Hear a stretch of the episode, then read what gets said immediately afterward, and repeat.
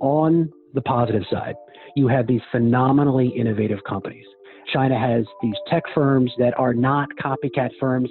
They are not copies of US equivalents, even though they're compared to them. They are truly innovative, spectacular firms. On the other hand, you have to always remember that you're investing into a country without rule of law. And what that means is if the company does something that the party doesn't like, the company may disappear, or it may be restructured, or its CEO may disappear. Welcome to the Barron's Streetwise podcast. I'm Jack Hough. The voice you just heard, that's Leland Miller. He's the CEO of a research group called China Beige Book. It's known for its unvarnished, up to date analysis of that country's financial conditions. We have a lot to ask Leland about. How's the Chinese economy? What's next for trade tensions between the US and China? Is it safe to invest in Chinese stocks? And where in the heck is Alibaba founder Jack Ma? Ahead, we'll also hear from Morgan Stanley's chief U.S. stock strategist, Mike Wilson. He says inflation's coming, and sooner than you think, and that investors should prepare. Listening in is our audio producer, Meta. Hi, Meta. Hi, Jack. You might have noticed, Meta, that America's Capitol building was stormed by a mob this past week, forcing lawmakers to flee. Did you see anything on that?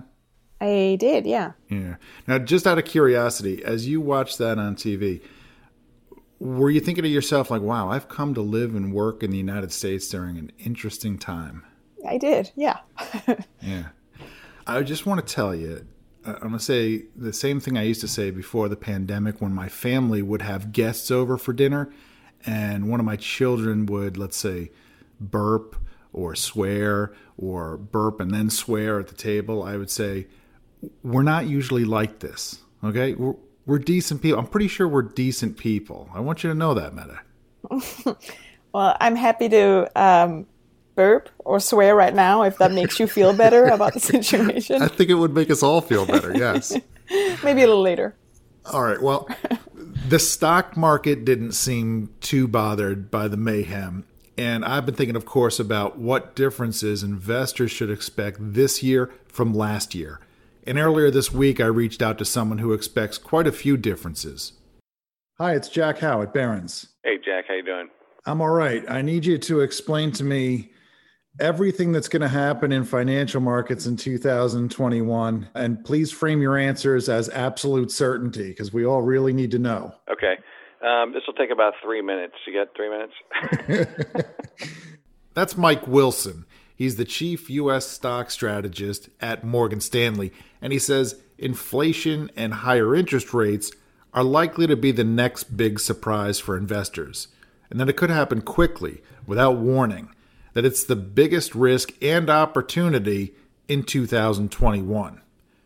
Now, inflation is a broad rise in the price of goods and services. I've heard some increased talk about inflation recently, but Mike says investors might not be taking the possibility of faster inflation seriously enough. While people do acknowledge that we could see, you know, some acute price inflation in certain items when the economy, you know, reopens, like for example, maybe air travel, you know, air tickets or uh, restaurant prices or whatever, you can pick your favorite thing. Um, most people seem to think that it's going to be transient or temporary. And that's part of the reason why the bond market is not challenging the Fed with trying to press higher on long term interest rates. Let me explain that last part about the Fed and the bond market. Meta, do you have any monetary policy music? Uh, I'll find something. Hang on. So, the Federal Reserve exerts direct control over short term interest rates. It lowers them when it wants to spur economic activity, and it raises them to cool the economy only when inflation heats up. For more than a decade, inflation has been exceptionally low, and economic growth has been ho hum. So the Fed has generally kept short term rates very low, near zero. Longer term rates, Treasury bond yields, for example, sometimes follow short term rates higher and lower, but not always. And sometimes the Fed manipulates these long term rates indirectly by buying and selling huge quantities of bonds. Bond yields are important determinants of things like mortgage rates, but they also affect the stock market. When bond yields are low, stocks look attractive by comparison. So, where are we now? Well, short term rates are near zero, and the 10 year Treasury yield is quite low too, about 1%. Stock valuations look a little high. When Mike says that the bond market isn't challenging the Fed, he means that the Fed has committed to keeping short term rates low for years, and it can only do that if there's little inflation. If bond investors thought that the Fed's wrong and were headed for a sharp rise in inflation, they'd dump bonds, which would cause bond prices to fall, which mathematically would cause bond yields to rise. But that's not really happening. Mike thinks it might soon. He thinks 10 year Treasury yields could double or more. Every other asset class in the world, whether it's commodities or equities or certain styles of equities in particular, relative ratios. And, you know, by the way, our forecasts on global GDP, what we think is going to happen to inflation over the next, I mean, all those things are pointing to much, much higher interest rates. Mike says that one thing that could increase inflation, thereby causing bond yields to rise, is high government spending. But hang on. We had plenty of deficit spending during the global financial crisis just over a decade ago, People said back then that inflation would get out of control, but inflation barely budged. So, why would government spending cause inflation now? Mike says that wealth and income inequality have been a growing problem for decades. There are two economic realities in the U.S. right now the Great Recession was devastating for working people around the world. They're still trying to recover from that. But at the same time, the growth of tax havens has allowed rich people and corporations to avoid taxes or to minimize taxes. So the combination of those two things is what is producing this great income inequality. New Federal Reserve data just released shows that just 59 Americans own more wealth than the poorest half of the country past efforts to stimulate the economy by buying bonds to bring down rates, for example, largely benefited the wealthy because they caused stock prices to rise. And when the wealthy get more money, they tend to save it. That might push the prices of investment assets higher, but it doesn't generate much inflation for ordinary goods and services. The divide between rich and poor is now so glaring that current stimulus efforts, and likely future ones, will be more targeted to lower income groups. They're more likely to spend extra money they receive, which is good for the economy, but which also might contribute more to inflation. Here's Mike. We've seen certain parts of the community who've been affected more directly by the pandemic because why? Well, because they live in tight quarters. They don't have a second home that they can run to, okay, and hide out. Okay, they have to engage in in blue collar type jobs, essential workers so of course they're going to get exposed more, right? So it's just another kind of kick in the teeth for the low end of the spectrum. You know, and they're demanding more this time and they're getting it. So when will we see more inflation and higher yields? Mike says soon. We're going to see, you know, some of these inflationary pressures build in certain things. Maybe it's in travel, maybe it's in restaurants, maybe it's in other items, maybe it's in who knows, right? But people start doing more normal activities and you know, you could see this happen really quickly. And I think it could be in the first quarter where we wake up and all of a sudden 10-year yields are at 150. You know, that's not our official forecast, but that would not surprise me. Markets have a way of moving, as I said before, not in a nonlinear way, much faster than you might expect, and the adjustment process is quite quick. The good news is that Mike thinks higher inflation won't necessarily derail the rising stock market but he thinks there'll be a change in which kinds of stocks lead the market. In fact, he says that's already happened. If you actually look at what led from the March lows, which is the proper way to look at it, like what's been the leadership groups and sectors in this new bull market, it's very clear. It's small caps, it's you know cyclical stocks like materials, it's some of these energy you know stocks that are up three, four hundred, five hundred percent. It's cyclical stocks in the industrial world it's not these you know big cap growth stocks. That's not what's been leading since March, and definitely not since September. I asked Mike about the dramatic run up we've seen in stocks like Tesla and whether that's a sign of a bubble. Mike doesn't give opinions on individual stocks, but he says, broadly speaking, we're not in a bubble, although some of the most speculative stocks might be. I think that the average stock is not in a bubble at all. Okay. In fact, there are many sectors, whether it be financials or materials or energy, some of these other areas have really lagged for a decade. I mean, they're cheap. But there are pockets of excess that absolutely are going to not only underperform, but they're probably going to lose money on. Okay, and so those are the areas that I think investors need to be careful with, and these really speculative parts of the market where valuations have just gotten out of sight.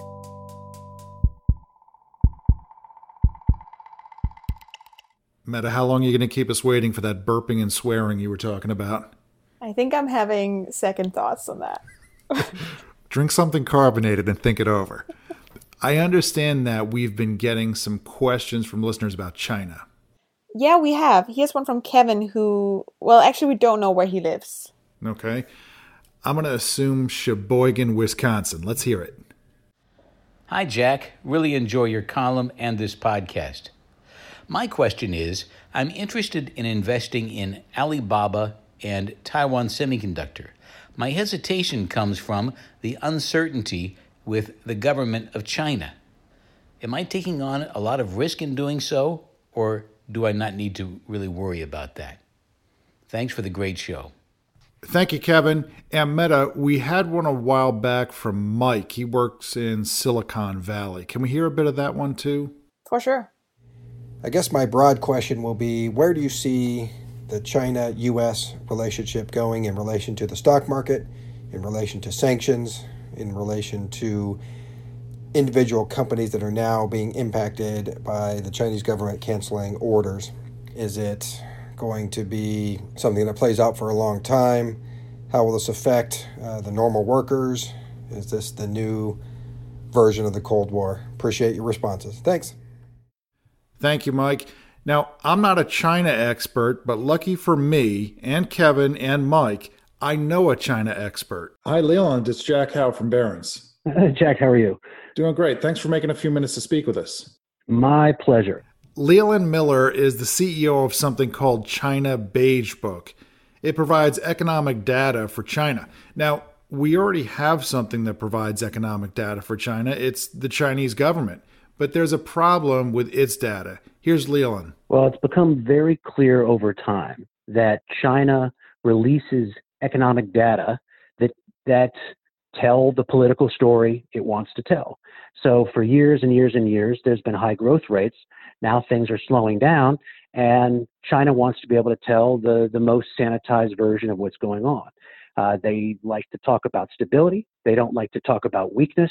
And so, what you have coming out of the government is always a very sanitized version of data, economic narratives, etc.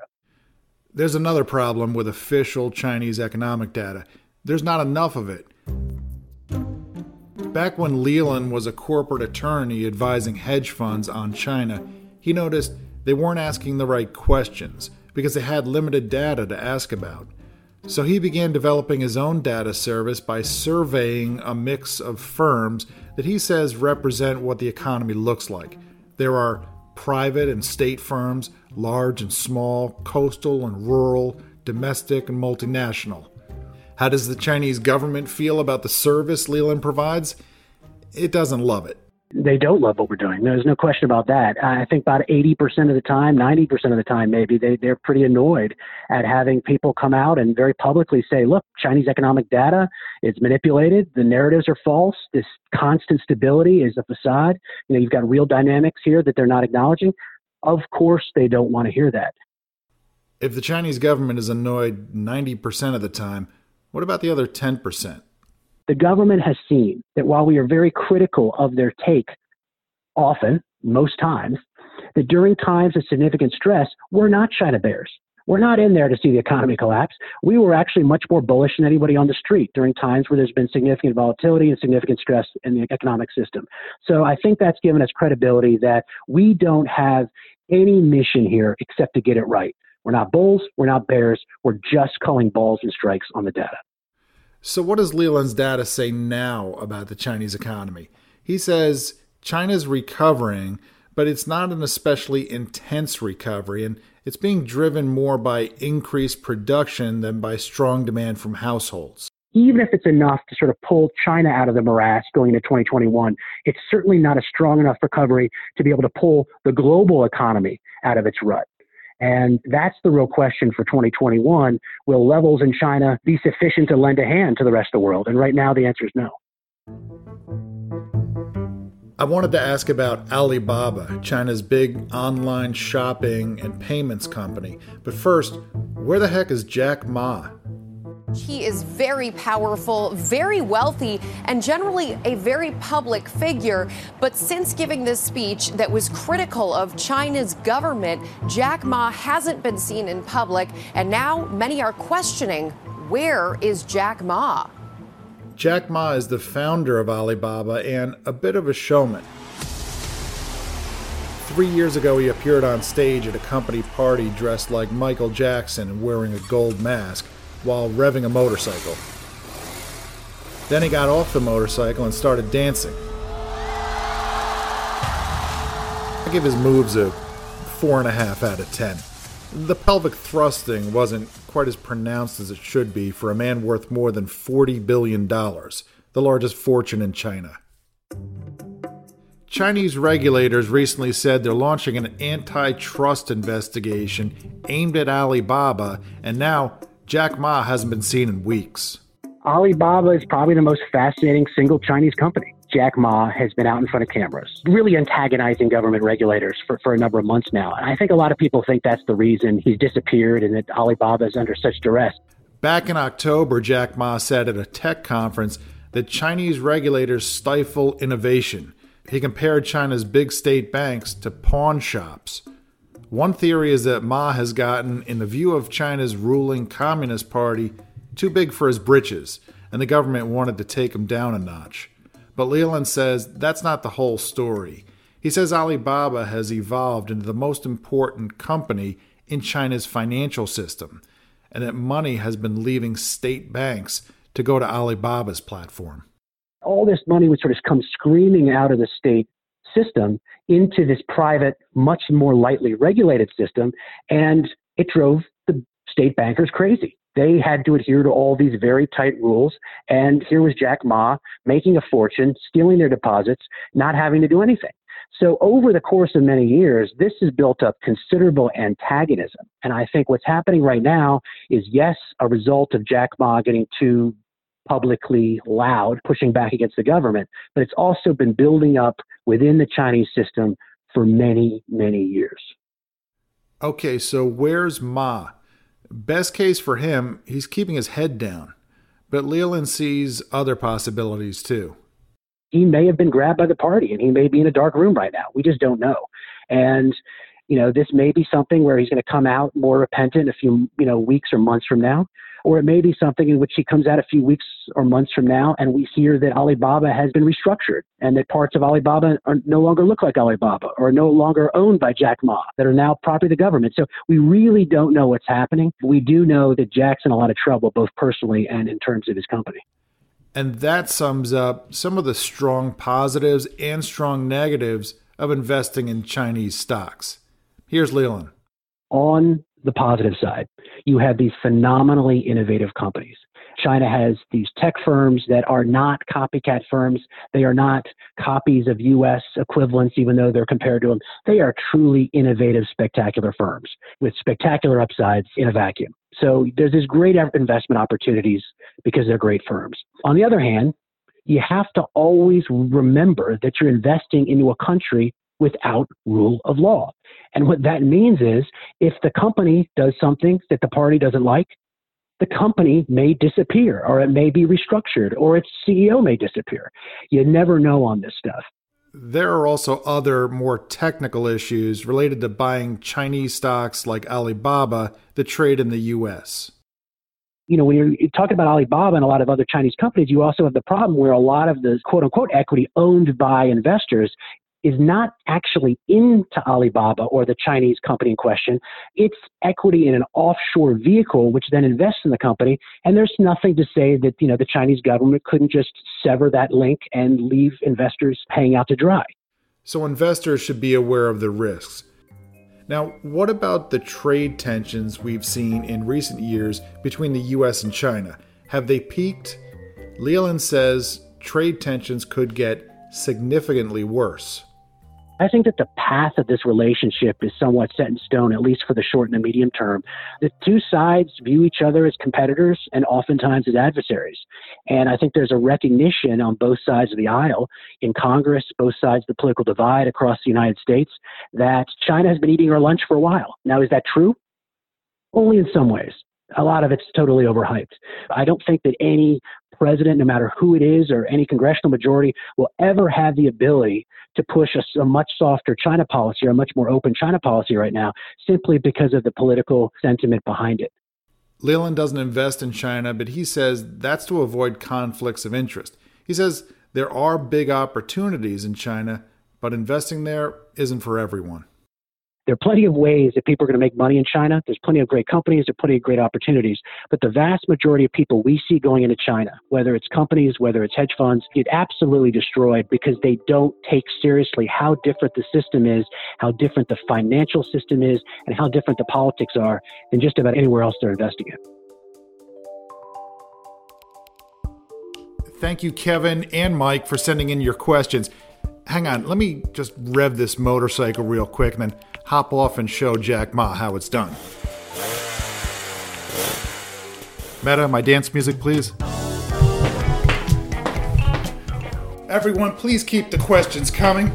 Just tape on your phone, send a recording and an email to jack.hough, that's H O U G H, at barrons.com. Starting to feel that in the glutes now. Subscribe to the podcast on Apple Podcasts, Spotify, or wherever you listen to podcasts. And if you listen on Apple, write us a review. That's a cramp. Meta got a cramp. If you want to find out about new stories and new podcast episodes, you can follow me on Twitter. That's at Jack Hough, H O U G H. See you next week.